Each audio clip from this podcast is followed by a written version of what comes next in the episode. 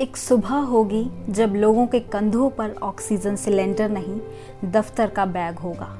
गली में एंबुलेंस नहीं, स्कूल की वैन होगी और भीड़ दवाखानों पे नहीं, चाय की दुकानों पर होगी। एक सुबह होगी जब पेपर के साथ पापा को काढ़ा नहीं, चाय मिलेगी। दादाजी बाहर निकल के बेखौफ पार्क में गोते लगाएँगे और दादी टेरेस पर नहीं, मंदिर में जल चढ़ा के आएँगी। एक सुबह होगी जब हाथों में कैरम और लूडो नहीं, बैट और बॉल होगा। मैदानों में सन्नाटे नहीं, शोर का भार होगा। और शहरों की सारी पाबंदी हटेगी और फिर से त्योहार होगा।